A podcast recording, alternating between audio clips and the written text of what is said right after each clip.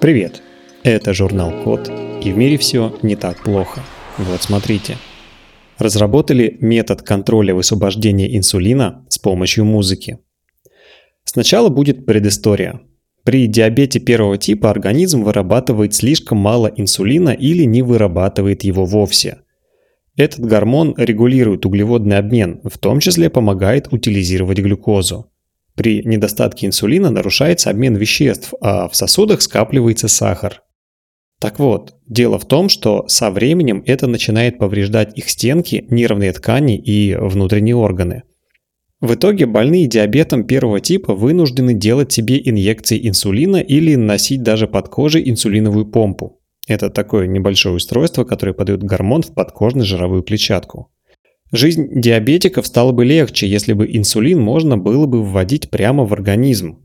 И для этого специальные производящие инсулин клетки как раз заключают в капсулы, которые можно имплантировать. Чтобы контролировать, когда и сколько инсулина будет выделяться в кровь, такие капсулы стимулируют при помощи света, нагрева или электричества. Но должны быть и другие способы, чтобы каждый мог выбрать наиболее удобный для себя. Так вот, э, в Швейцарии придумали, как стимулировать высвобождение инсулина с помощью музыки.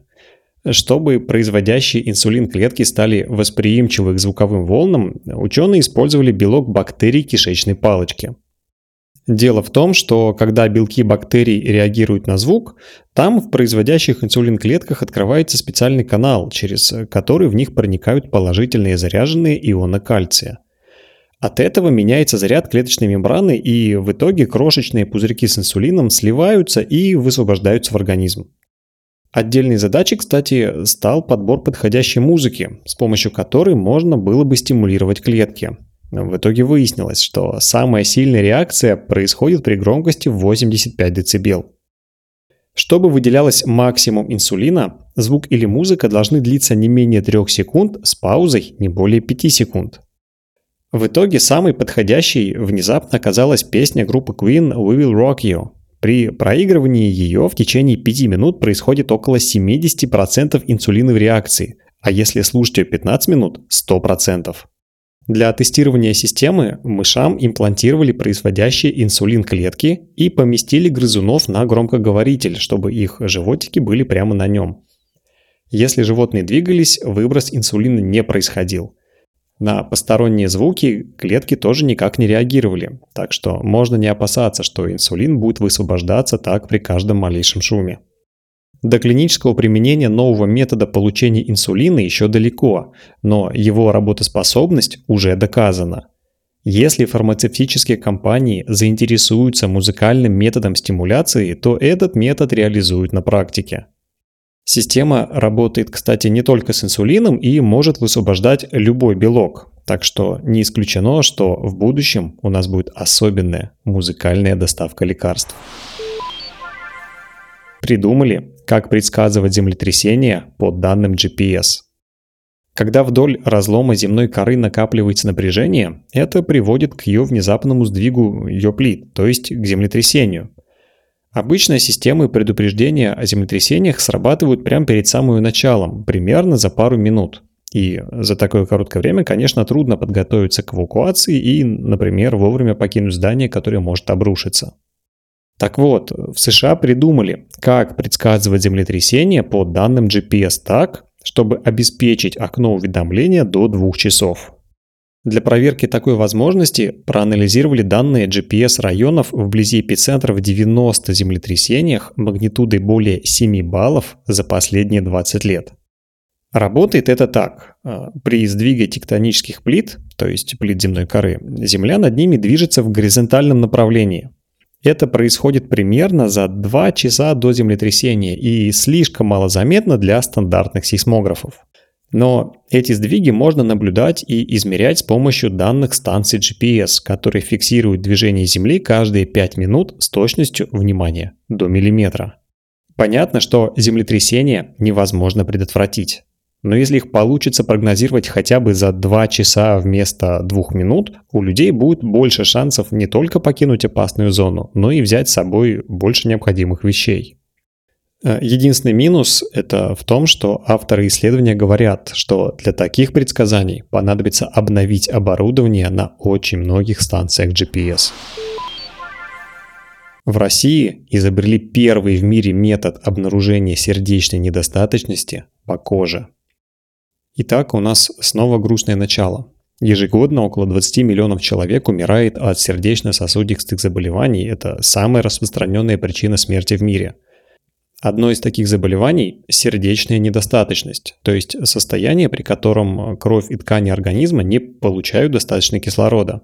При этом на начальной стадии э, сердечная недостаточность не имеет ярко выраженных симптомов или не имеет вообще никаких симптомов.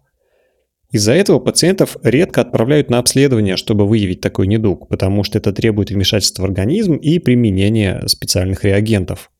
В результате сердечная недостаточность диагностируется уже в тяжелых формах, когда пациенту действительно трудно помочь. Так вот, в Самаре придумали, как диагностировать сердечную недостаточность с использованием простого оптического метода по изменению уникального видимого спектра, получаемого с кожи – Проще говоря, в Самаре придумали, э, как по цвету кожи можно понять, что у человека сердечная недостаточность и э, выявить это на гораздо ранних стадиях. Для этого на внутреннюю сторону предплечья пациента светят лазером, который при взаимодействии с тканями под кожей меняют энергию фотонов. Дальше с помощью специального зонда фиксируется спектральный профиль кожи пациента, который зависит от состава ткани, и он еще уникален, как примерно как отпечаток пальца. Полученный профиль потом сравнивается с сохраненными в базе другими профилями. Их получили у пациентов как с подтвержденной хронической сердечной недостаточностью, так и без нее. Потом программа анализирует, э, к какому типу профиль текущего пациента ближе и выдает свой диагноз. Авторы метода планируют повысить точность анализа, чтобы в будущем помогать пациентам и различным медицинским специалистам определять сердечную недостаточность на ранней стадии – а также оценивать течение болезни и подбирать оптимальное лечение. Разработали биопластик, который создается бактериями и может перерабатываться бесконечно. Про это мы говорим постоянно, но все же ежегодно в мире производится около 40 миллионов тонн пластиковых отходов, а к 2050 это количество может вырасти более чем до 1 миллиарда тонн. Из уже существующих 7 миллиардов тонн таких отходов может быть переработано не более 10%, а остальное сжигается или выбрасывается на свалки. И это, конечно, наносит ущерб окружающей среде. Тому, что столько много пластика просто выбрасывается и сжигается, есть много причин, но основных среди них две. Первое – это то, что при переработке качество пластика чаще всего снижается, а вторая в том, что сам процесс переработки слишком дорогой, чтобы внедрять его повсеместно.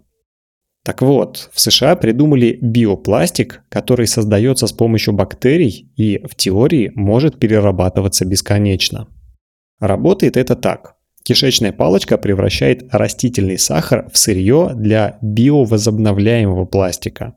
При этом полученный пластик имеет преимущество перед сделанным из нефтехимического сырья, как по свойствам материала, так и по стоимости производства в больших масштабах.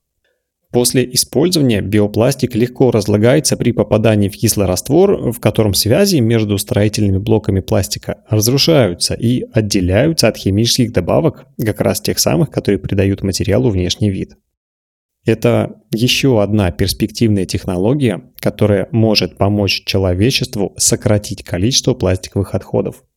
Учеными ожидается, что биопластик скоро начнут производить массово, что не только позволит отказаться от использования ископаемого топлива, но и, во-вторых, сократит выделение углекислого газа в атмосферу. Придумали, как обнаруживать стихийные бедствия по изображениям в социальных сетях. Сейчас в разных местах планеты происходит все больше стихийных бедствий, например, наводнений, торнадо и лесных пожаров. Время и место таких событий все еще нельзя предсказать, поэтому важно их хотя бы оперативно обнаруживать, как минимум на самой начальной стадии, чтобы можно было принять какие-то меры. В таком случае службы экстренной помощи и организации могут быстро реагировать и э, могут спасти как можно больше жизней. Так вот, ученые из США, Дании и Катара придумали, как обнаруживать стихийные бедствия по изображениям в социальных сетях. Для этого они составили список из 43 классов происшествий, в том числе стихийных бедствий, таких как сход лавины, песчаная буря, землетрясение, извержение вулкана, засуха и так далее. В список также вошли события, связанные с вмешательством человека, например, авиакатастрофы и несчастные случаи при строительстве. В итоге по этим классам и многим другим признакам промаркировали почти 2 миллиона изображений в базе данных. Эти изображения потом использовали для обучения модели. Так вот, чтобы удалять ложные срабатывания, использовали специальные метки. Например, с их помощью модель не определяет пожар по изображению камина. Во время работы модель анализирует изображения, которые уже опубликованы в соцсетях. Затем по этим изображениям она определяет, случилось ли происшествие здесь, в котором людям требуется гуманитарная или какая-то другая помощь. Авторы модели говорят, что в их планах доработать систему так, чтобы определять по изображениям серьезность происшествий и наблюдать за ними с течением времени. Анализ изображений также можно комбинировать с изучением их текстовых описаний или даже отдельных текстовых сообщений, чтобы обеспечить более точную классификацию ситуации. На этом все. Спасибо за внимание. Заходите на сайт thecode.media и подписывайтесь на нас в социальных сетях. С вами был Михаил Полянин.